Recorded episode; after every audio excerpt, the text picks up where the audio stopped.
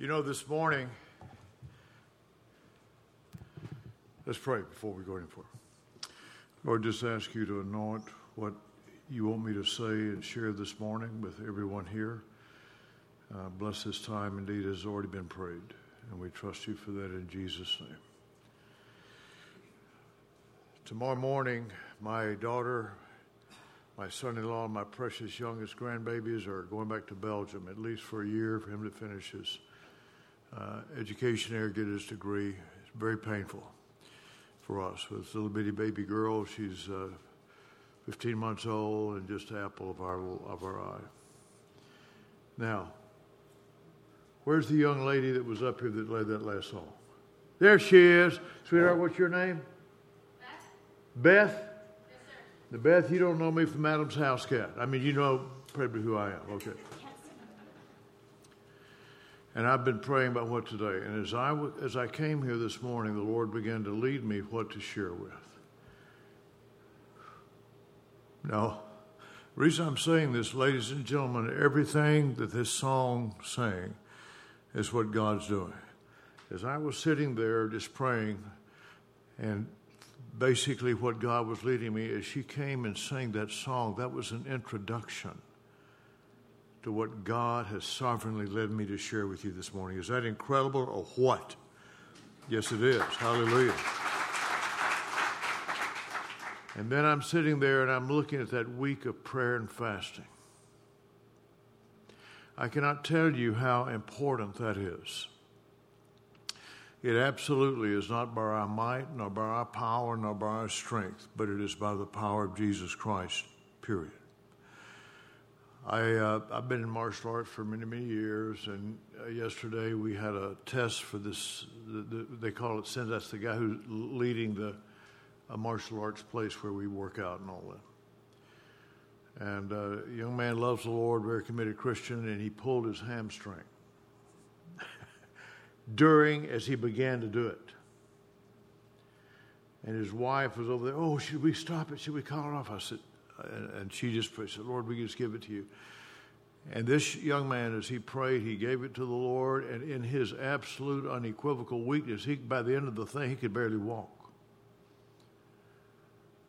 And I was sharing with him, I said, So you went forward not in your strength, but in the strength of Jesus Christ.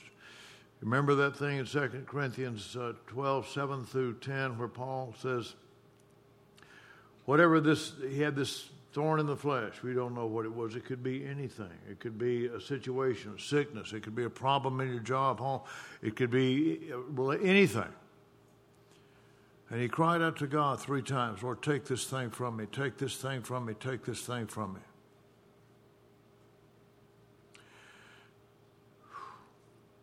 And God said, just like we say, My grace is sufficient. For my power is made perfect in weakness. Praise the Lord, he finished the test, he finished the whole thing, and he received what's called a seventh degree black belt, which is I mean, not many people get that far. and when we were at the restaurant, he could hardly walk in there. We sat down and I prayed and I just shared with the folks. I said, This is what we saw happen today. So, what is an example is not that he completed the stuff he knows martial arts, been it for many, many years, but that out of his weakness, and I say this I don't know what y'all are going through but out of his absolute, unequivocal, total weakness. As he trusted the Lord, he did what he did under the Lord. He cut out a couple things he couldn't do because his he just said, Lord, I'm yours. Boom. It happened. And that was a powerful, powerful testimony to all of us there. And this young man, he's what they call the leader. He's the, you know, the of the, of the martial arts place. How many of y'all know, ever had martial arts? Oh, good. Okay, so he's the sensei. If you know, he's a sensei of the dojo there where we work at. But more importantly, that degree is nothing. What is important is the witness for Jesus Christ that he represents. Are y'all with me? See, that's the most important thing. And just like we sang this morning, I couldn't believe it. So, so how much time do I have? An hour? I'm joking. I'm joking. No, serious. What time do I need to be through? Sorry. Give me a time, guys. I'm trying to see the clock back there. I can't even see it. I have 9:30. What time do I need to be done? 10 15. Okay, good. Thank you. I got 45 minutes. All right. So let me just tell you what we're going to go through this morning. I have this little phone. And you know what? I've got about 90 things on this phone of teaching that I do. My Bible and all kinds of stuff. Isn't that neat? I carry this thing around like this. I can read it. So that's what I'm going to do. But guess what else I'm going to do? I'm going to have y'all stand up and read the scripture. All right? So get ready. Let me tell you why I do that. You're used to having a pastor, you have a great pastor, by the way. But what's important is that you be in the Word and you be in prayer. That week of prayer and fasting, I cannot tell you how important, how crucial that is. Not by our might or power, by the power of Jesus Christ. So, who'd like to stand up and read, first of all, uh, the book of Genesis? We're going to Genesis. I'm lost my place here. We're going to Genesis uh, chapter 6 and verse 5. Who'd like to read that? Anybody? Need to wait. You know, you got to stand up and read it. Go for it. So Genesis 6 5. And read it very loudly so everybody can hear it, please, sir. The Lord saw that the wickedness of man was great in the earth, and that every intention of the thoughts of his heart was only evil continually. Does that sound like we're basically good? Or that we're basically evil? How many thoughts? Most of them? How, so how, how, read it one more time. Say it one more time, please. The Lord saw that the wickedness of the man was great in the earth, and that every Stop. Most, 90%, how much? Every.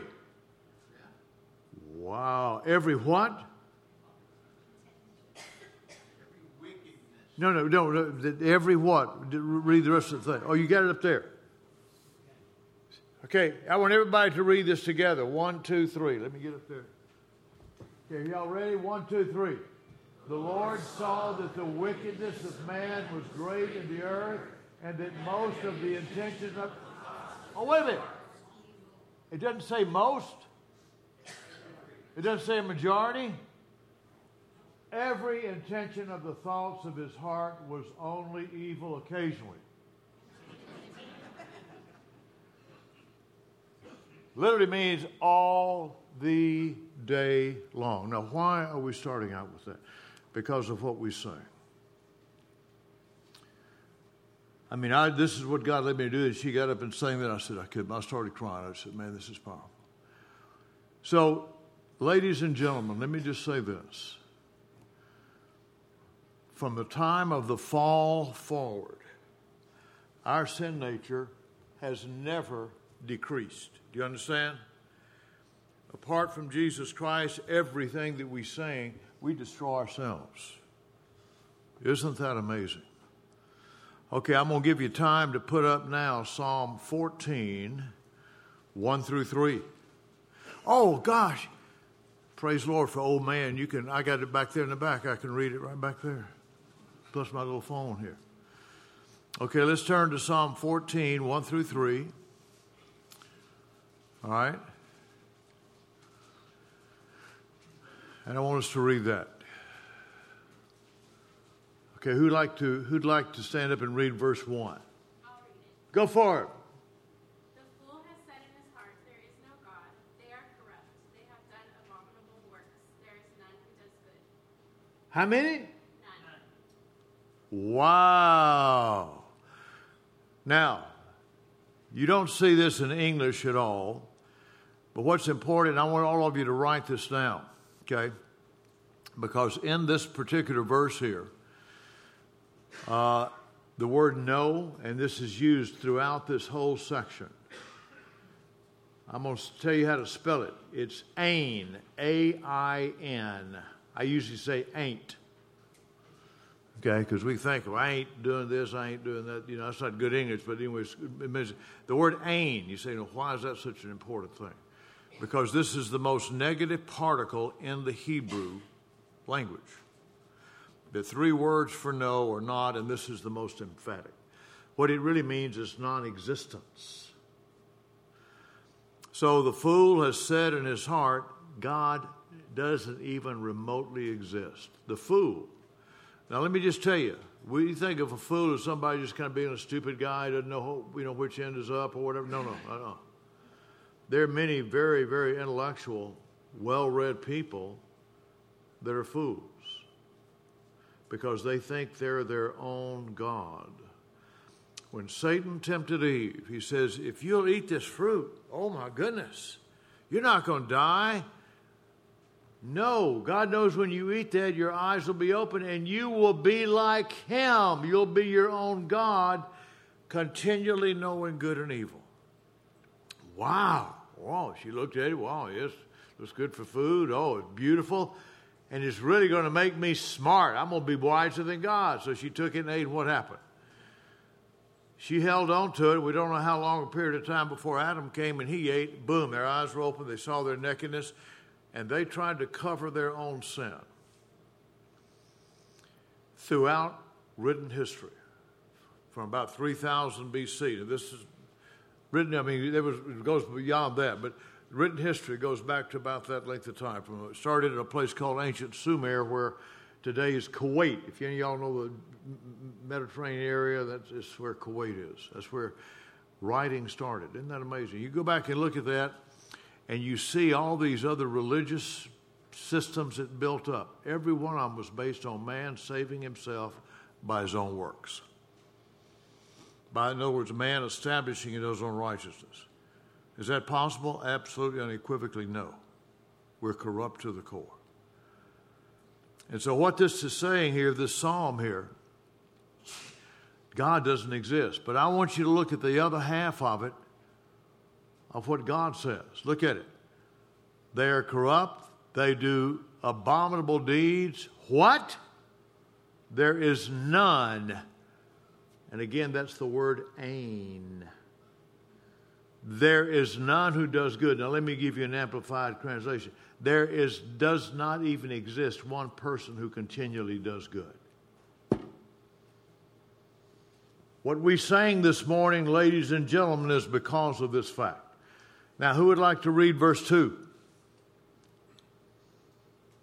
Come on, we've had a man, a woman. Oh, very good. Go for it. Go for it. Okay. No, no, uh, let's have another man if you don't mind, ma'am. Then you read verse 3. Oh, is it whoever? Okay, go for it, sir. Verse, now we're in verse 2. Here we go. The Lord looks down from heaven, the children of man, to see if there are any who understand. Oh, my lands alive. If any understand. And you see, because of our corrupt nature, we don't have any natural desire for God. What we have a desire for is a sense of security, a sense I'm okay, but then we want to do it our way because we want to legalize, legitimize, sanctify our own sexual perversion, our sin. Oh, this is not so bad, I'll just do blah, blah, blah, blah. As you go back again, as you study the ancient systems of religion, all the way back to, as I said, ancient where written history began, from the fall of man forward, you see man has always been the same. You read chapter 5. Enosh came to, that's when the first revival is Genesis chapter uh, 4, verse, well, I think 23, I, I forget where it is exactly. That's the first revival. He began to believe in the Lord, began to call on the name of the Lord. Then they became worse and worse and worse until it comes to Noah. Okay? And we just read what it says about Noah in chapter 6, or the time that every thought was evil. Isn't that amazing? So no man understands, meaning no man has any comprehension of who God is because of our flawed, corrupted nature. Do you understand? We seek to deify ourselves. That's what we inherited from our parents, uh, their fallen nature genetically. We've inherited that. Is that incredible or what? Let me just throw this one little thing in. Do y'all remember the one thing that Jesus continually dealt with his disciples about? One problem they continually had? Anybody know it? What? Well, I thought somebody said it. Over here? Pride. How? What were they continually doing? Yes!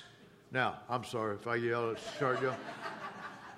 I've been doing that most all of my life, okay? So my students are used to it, my dojo students or whatever they used to. Anyway, the point being, that's exactly right. What they were doing is comparing who is the greater. Well, you do this, yeah, but I do that. How many y'all do? How many y'all do that? Come on. That's an absolute lie. How many of you do this? That's part of your fallen nature because you're trying to find your identity in yourself. Are you with me? Now, Colossians 3 23 and 24. Let's go there real quick, if we may. I'm not going to have anybody read this, I'm just going to read it myself. Colossians 3 23 and 24. He's coming. There you go. Whatever you do, now this whatever you might be continually doing, doesn't matter what it is. You see the word heartily, that doesn't even exist in the Greek. That's just a, they've tried to do that to explain what this phrase means. It means out of your inner man, out of the depth of your sense of identity, your inner man, out of your inner man, continually work. As for men, and don't just set aside God because it's all about you. Is that what it says? Ladies and gentlemen, I know y'all are sweet, precious people, but I'm an old Baptist country boy. So when I ask something like that, I like some response. Yes, amen, something, okay? So is that what it says? Yes. No, this is what it says.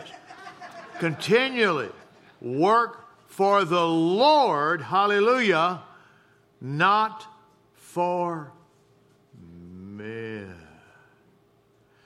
Yesterday, as we were going through the black belt test for this uh, grand, this young man who became now he's a, what anyway he's seventh grade.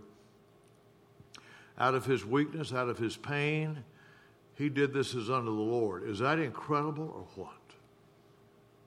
What a testimony! See, that's a greater witness than his martial arts skills. Only one time in my life have I ever had to use what I've learned physically in that, but the important thing, if I had not known what to do, I wouldn't be talking to you right now. Okay? But every day, all during the day, I am in a spiritual battle. Is that right for everybody?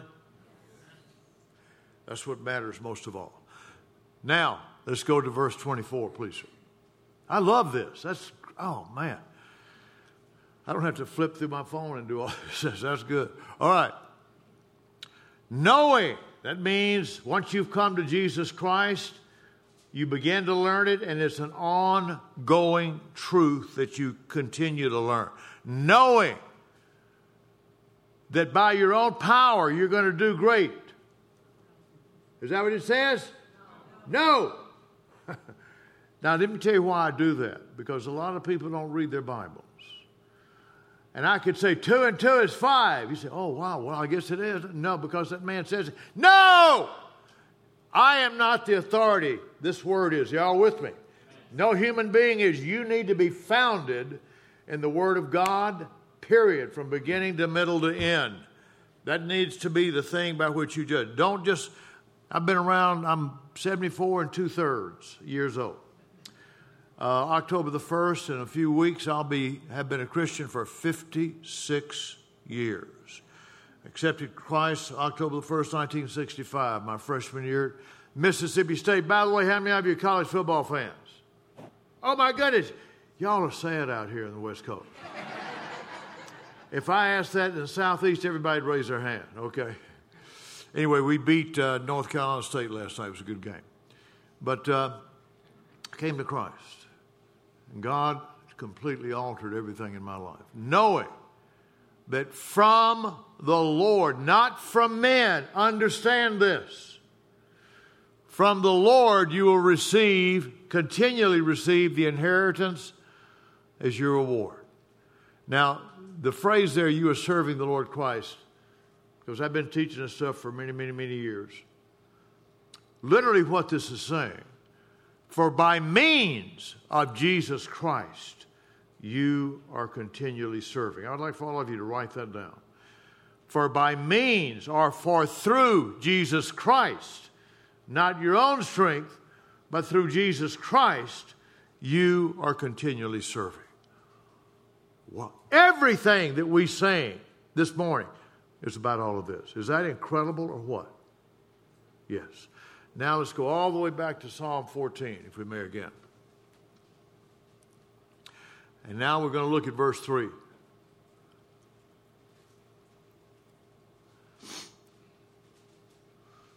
Who wants to read that? Anybody stand up and read it? Come on. Well, now we need a. Now we need a. Let's see. We need a, another lady, ma'am. Go for it.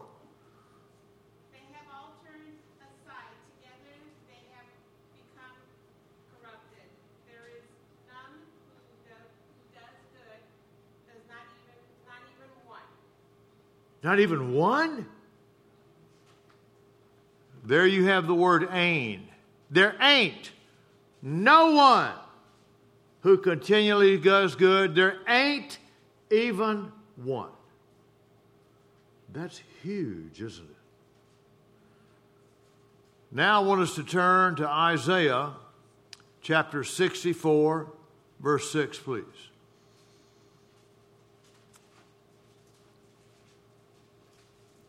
Who wants to stand up? Let's see, lady, you need a man now somewhere. We've had a bunch of people over here. Let's have somebody over here. Who wants to stand up and read this? Anybody? Go for it, sir. I forget your name, sir. Yes, sir. Go for it, young man. Praise the Lord. So, so we're in Isaiah 64 6. We have all become like one Stop. How many of us? Most of us? How many is all? All is all. Okay, go for it. and all our righteous deeds are like a polluted garment. Stop right there. Most of our righteous deeds? How many is all? Mean what we think is right, we don't even see the depth of our perversion. Now, that word polluted garment, we got some young people in here. I don't want to get too graphic about that, but that means, ladies, what you guys go through? Huh? How would you like to have that as a napkin on your table with eat with a fork and a knife laying top of it? Huh? It's pretty gross, huh? That's what that's saying our righteous deeds are like. We'd have not, they're non existent. Keep going. Uh, we all fade like a leaf, Oh, how many are all?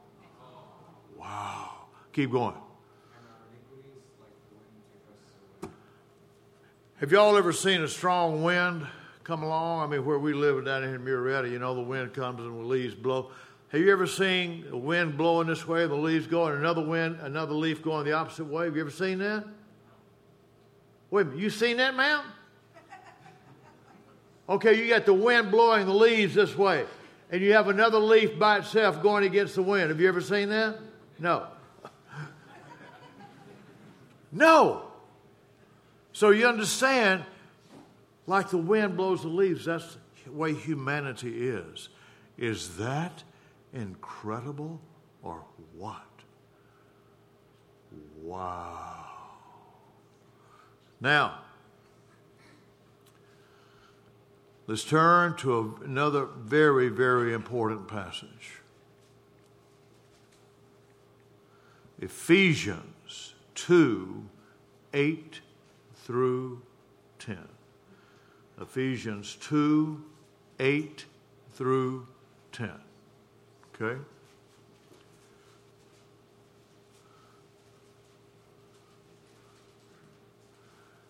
Now, when you read this verse up here, for by grace you've been saved, we kind of read that just kind of. Oh, I'm sorry. Lo siento mucho. I mean, I'm very sorry. Who wants to? Uh, we need another lady in the middle here. A lady to stand up and read uh, verse eight. Who'd like to do that? Oh, very good. Thank you, ma'am. For by grace you have been saved through faith, and not that of yourselves. It is a gift of God. Hallelujah. Thank you very much, ma'am. That's good. Yeah. we're going, we're going to have different people read it. Now, she read that very calmly. That phrase there, for by grace you have been saved, is the most emphatic grammatical construction that you have in the Greek. You, th- this doesn't even really express it. Now, okay, everybody get ready. I'm going to raise my voice very loud. So don't jump. Oh, just get ready for it, okay? So this is the way it really is. For by the grace of God and the grace of God alone have you been saved and are continually being saved. Yes, amen. That is so emphatic. Why? Because we're corrupt to the core. Not because I said it. Did the scripture say that? Unequivocally. Now, and it's through faith. And this is not your own, meaning, even the faith to believe is not something you've produced. Otherwise, you could do anything you want to. Am I right? Hey, I don't need God. I can just. Be... Oh, even the faith itself is a gift. God gives that faith to you. And through that faith, you can either accept Jesus or you can turn and walk away. Isn't that amazing? As He gives that to you, what you do with it is the next step. Now, we're going to come back to this in verses 9 and 10, but I want us to turn parenthetically, and I'm going to read this. I don't want y'all to have to worry about that. Romans 10, 8 through 13.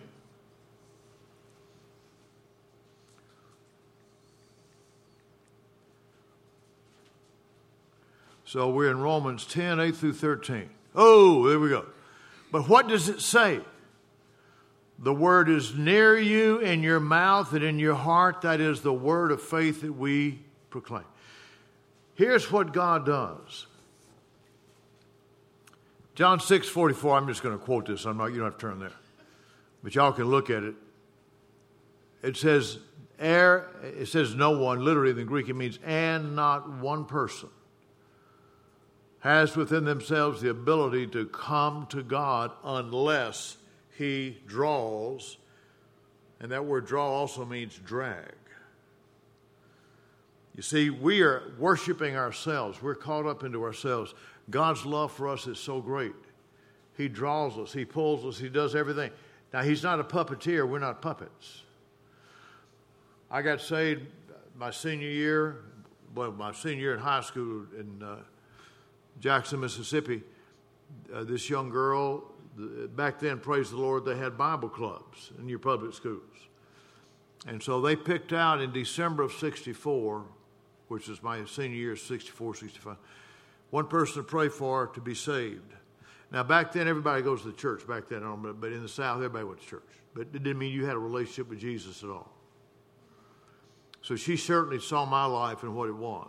And I'd get up and I'd do devotionals, but then I was I'd burning around on the weekends, horrible things. She started praying for me January the 1st, 1965. About March, I started coming under conviction. I didn't know what was going on. And I tell people all the time if she had judged the effectiveness of her prayer by looking at me, she would have quit. Huh? That's why this week of prayer and fasting is so absolutely. You don't ever quit. You never quit. Are you with me? See, that's what they, oh, you might as well give up and quit. No, God never called us to quit. Quitters never win. And a winner in Jesus Christ never quits. No matter what happens, get knocked down, like that young man doing his thing yesterday. His strength was in Christ, not himself. Isn't that amazing? All right. So God puts I use this illustration. I'm not, I'm not a, I'm a great eater, but I'm not really that good of a cook. My wife is the quintessential Southern cook. But let's say I invite y'all over. I can cook little steaks. I get these little rib eyes, and I didn't raise the cow. I didn't slaughter the cow. I didn't butcher the cow. I didn't, all that was done for me. I just went to the market, picked it up, put it on my grill, and, and, and you know, broiled the thing, barbecued it. I get the meat, put it on a piece of put it on a plate. You're sitting there in front of it. I get a knife and fork, cut the meat out. You open your mouth, I just put the meat in your mouth. But what can I nor anyone not do? Except you. What? Come on, guys, get a little baptistic. What, what, what, what, what must you do? Yeah, you must chew and swallow it. I can't do that for you. Nobody can. Am I right? That's exactly what this is saying. This is the depth of God's love and grace. He is drawing people. He puts the word, look at that. He puts within you the word of faith that we are proclaiming in your mouth and your heart. Now let's go to the next verse, verse 9. Because if you confess, ooh, with your mouth that Jesus is Lord and believe in your heart that God raised from the dead, you will be saved. Now, verse 10. For with the heart one believes and is justified. I'm not going to have you, but if you go to uh, the book of Genesis, chapter 15, verse 6, you will read this about Abraham. It says, Abraham believed in the Lord, and he, that is the Lord, continued to reckon that to him as righteousness. Isn't that amazing? So being saved through faith is not some new thing, it's always been that way, from beginning to middle to end. Isn't that amazing? Just like we sang this morning. Now, go all the way down to go skip all the way down to verse 13 because I'm running out of time. Maybe they're going to throw me out. Okay. For most everybody who calls on the name of the Lord might be saved. Huh? Hallelujah.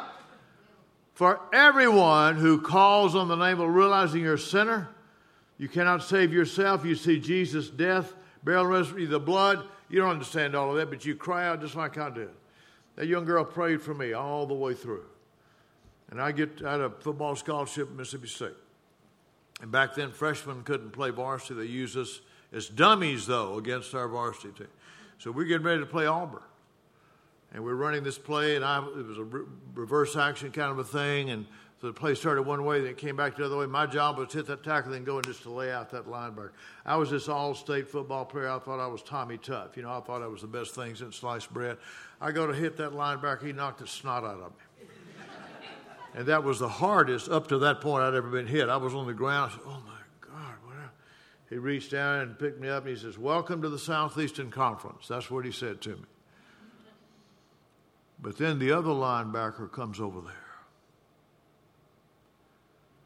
And he says, Justin, I just want you to know Jesus loves you, and so do I.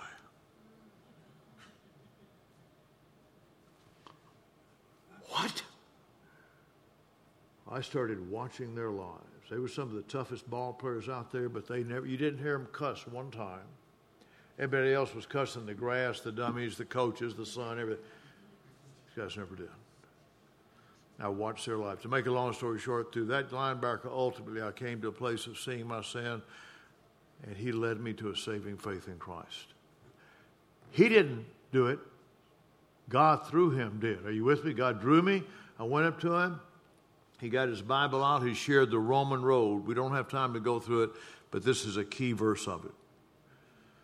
And I accepted Jesus Christ October the 1st, 1965, around 10:30 at night. They were all in bed because they had the game the next day. I had gone to this revival meeting. Now, I'm saying all of that for us to understand exactly what we've been reading through now. There's none who does good, not abs- absolutely not one person at all. Now let's go back to Ephesians 2, okay, verses 8 through 10.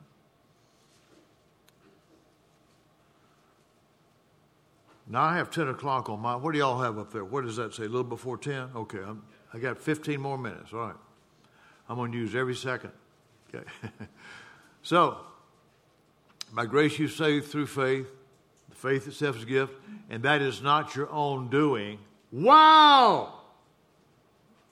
It is God, by the power of His Holy Spirit, drawing, pulling, dragging you, putting that word of faith in your mouth and in your heart. Are you with me? For you to make that final choice Lord Jesus, come into my heart and save me. It is the gift of God.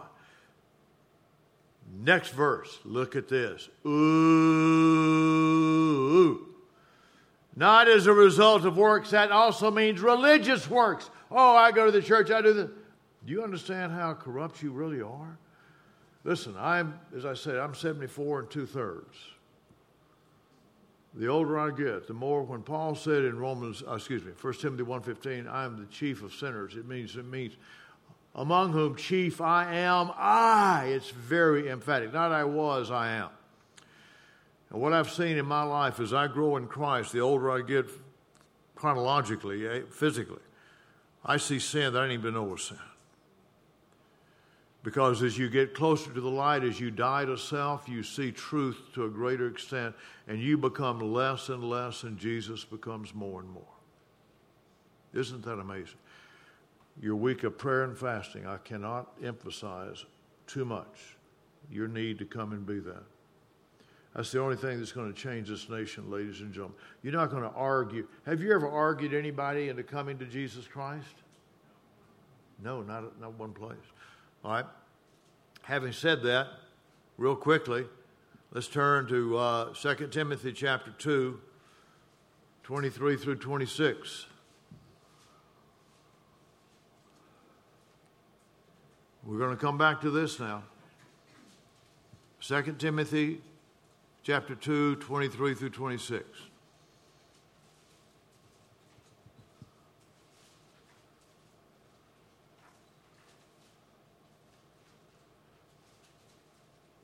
There we go. Have nothing to do with foolish, ignorant controversies.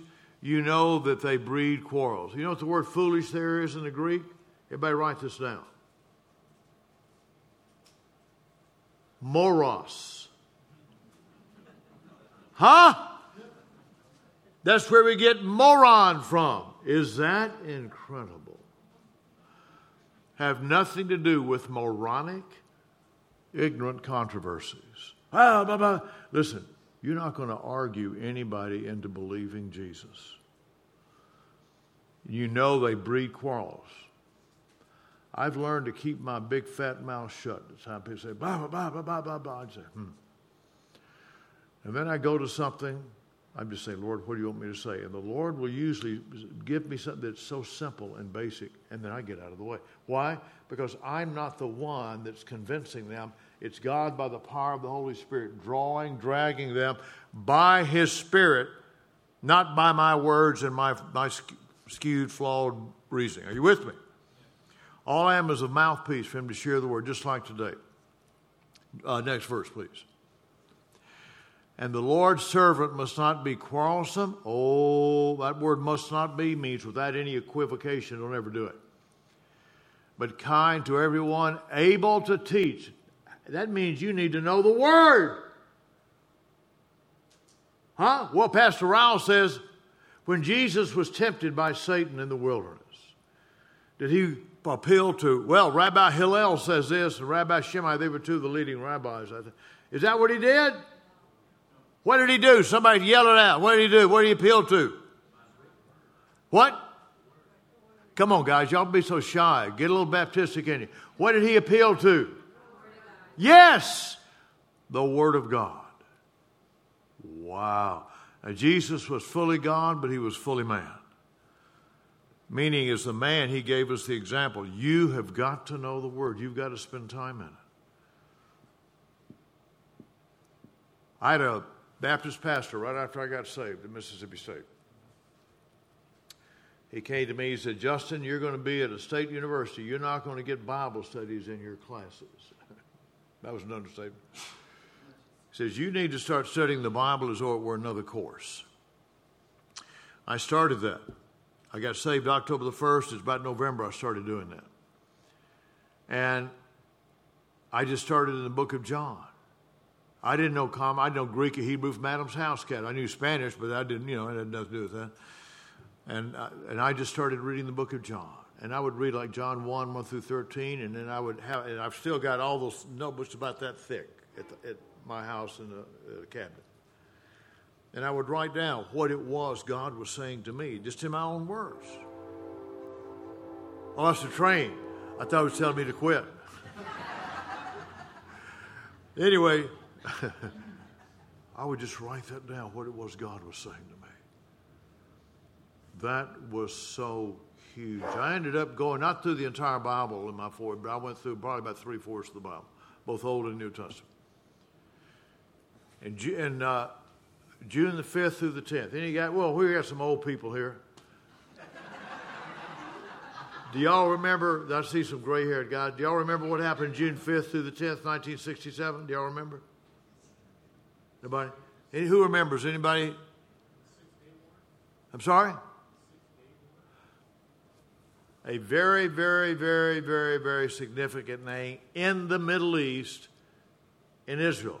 Did that turn on anything? Oh, I thought you were going to raise your hand. You're scratching your head. that was the Six Day War when Israel regained the Golan Heights, the West Bank, and the Gaza Strip.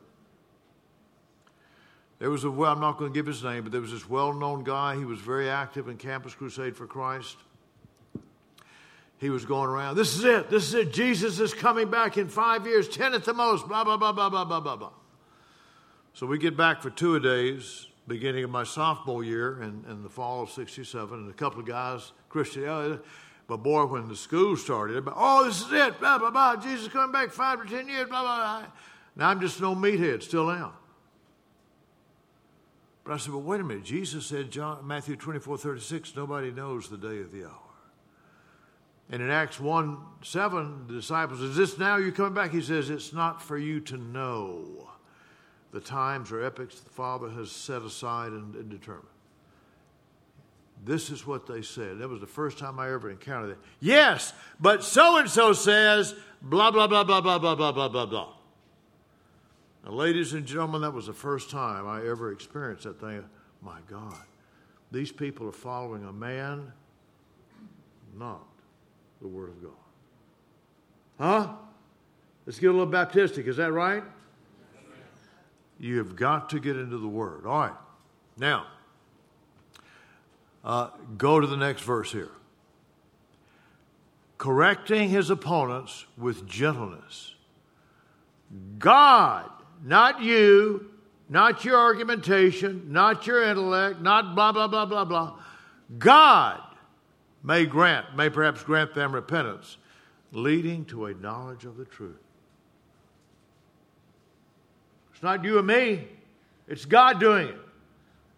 God's not a puppeteer. Boom. Now let's go to the next verse, finish up with this. And they may come to their senses and escape from the snare of the devil, having been captured by them to do his will. Is that incredible? Do you understand? God's not a puppeteer. We're not puppets. He leads, He draws, He pulls. What we're to do is to be a vessel through which He shares His work.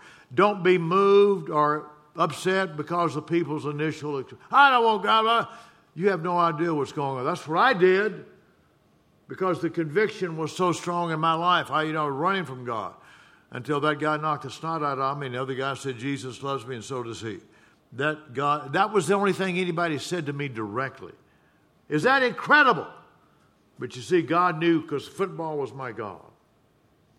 And God knew how He had to get to me. And that's what He did. All right, let's go back now to Ephesians 2. Oh, I'm going to finish up. I got about seven minutes, right? Yes. Okay.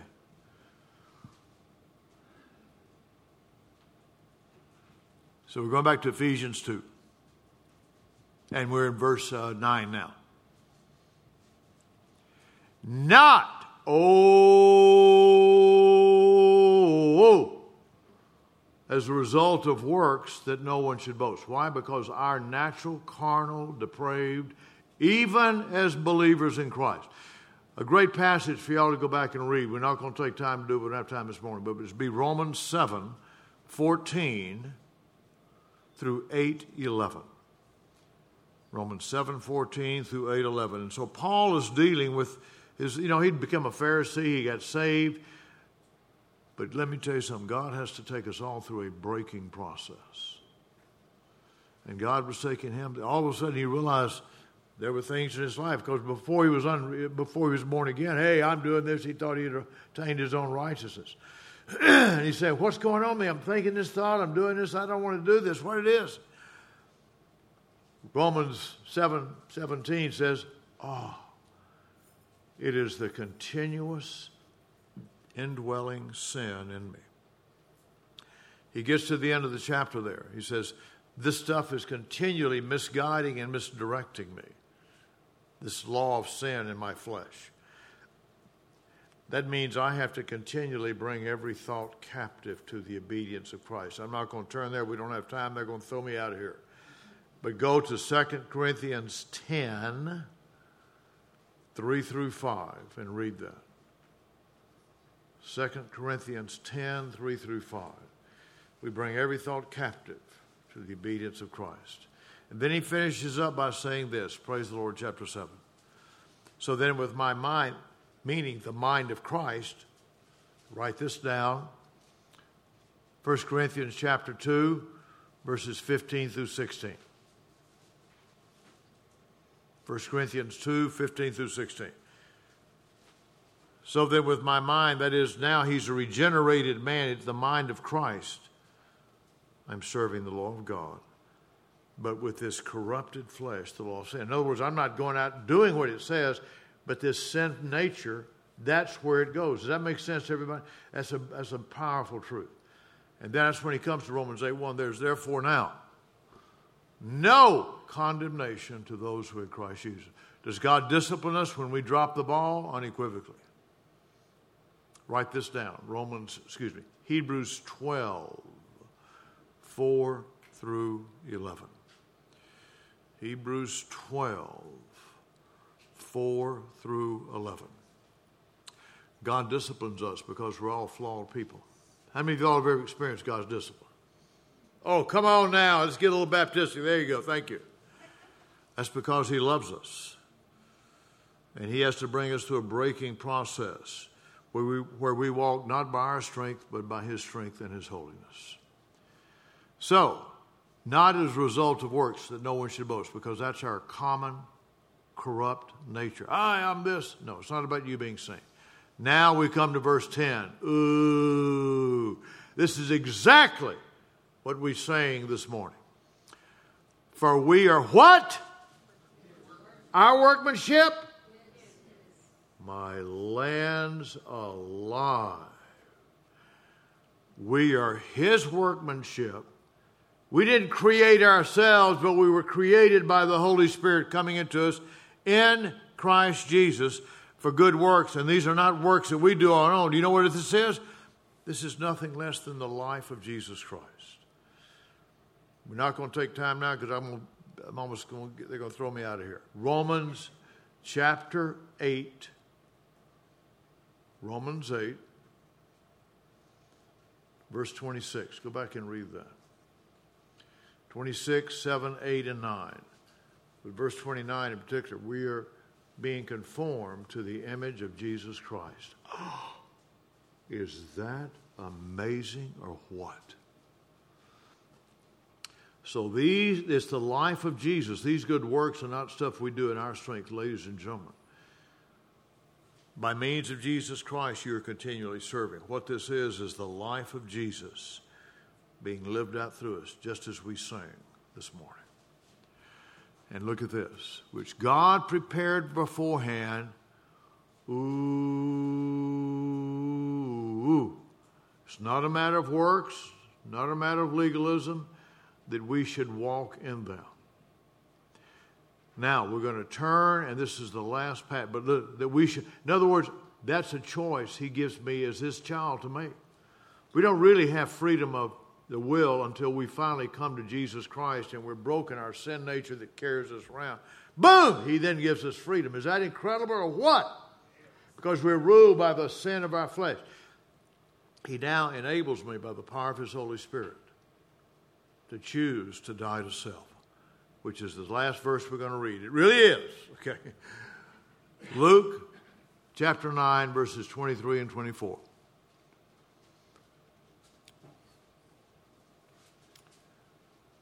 Okay, here we go. And he said, literally, and he was continually saying to all of them, this was not something he just said one time, this is an ongoing thing. If anyone would come after me, in other words, whoever wants to come and commit their lives to me as their Lord and Savior, boom, let him or her deny themselves. That means all during the day. Wow, that sounds hard. It is. It's demanding. You know, if somebody says, "Hey, I want to go work out," okay, I, but I only have about ten minutes. I don't want to sweat. That's not going to work, is it? Let him deny himself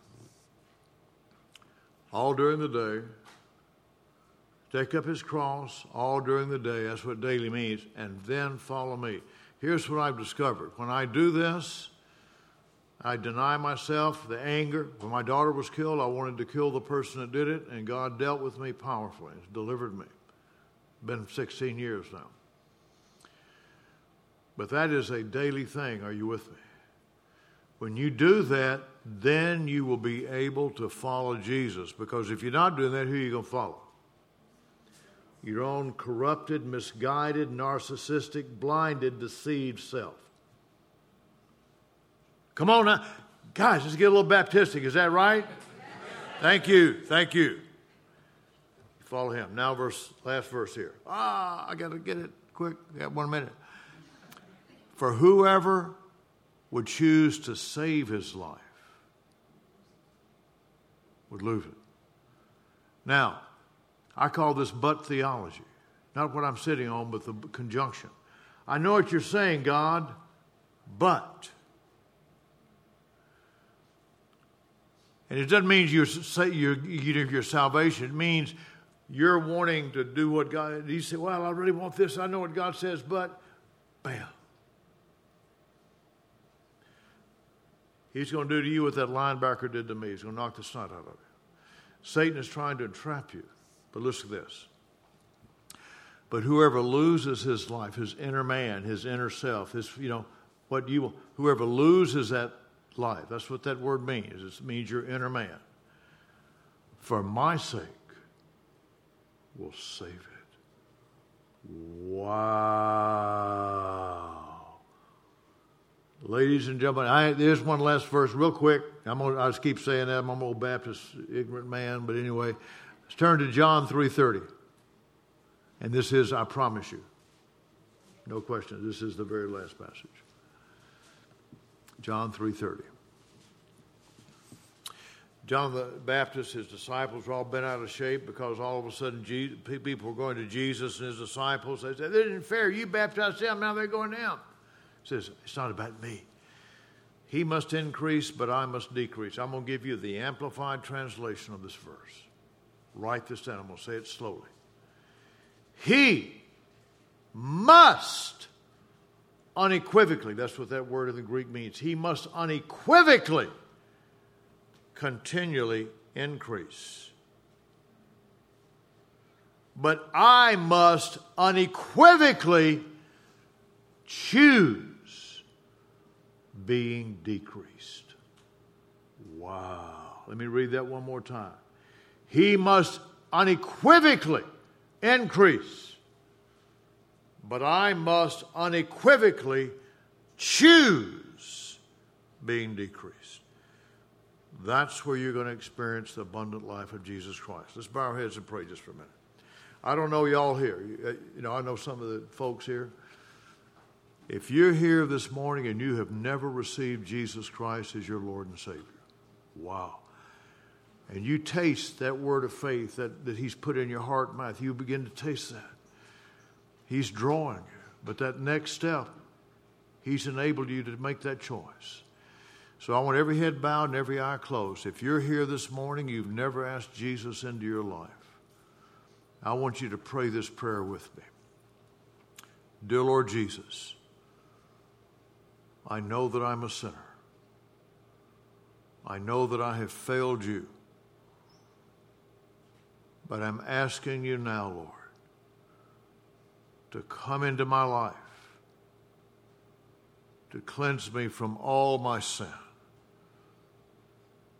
and to save me eternally. And I thank you now, Lord Jesus, as I called upon you to save me that you have brought me into your eternal life by your indwelling Holy Spirit. If you prayed that prayer, there are going to be other men up here, leaders that will be here to talk with you afterwards. But if you're a believer here, you're born again and you know that.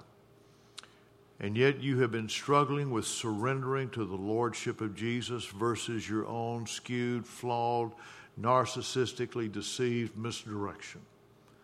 I want you to pray this. Dear Lord Jesus, I thank you for saving me, for cleansing me, and for making me a child of God. But, O oh Lord, I choose now to surrender. And you name whatever it is in your life that you've been battling with. I choose to surrender, boom, whatever it may be, to your Lordship. And I choose to lose my life for your sake, that I may indeed find your abundant life. In Jesus' name.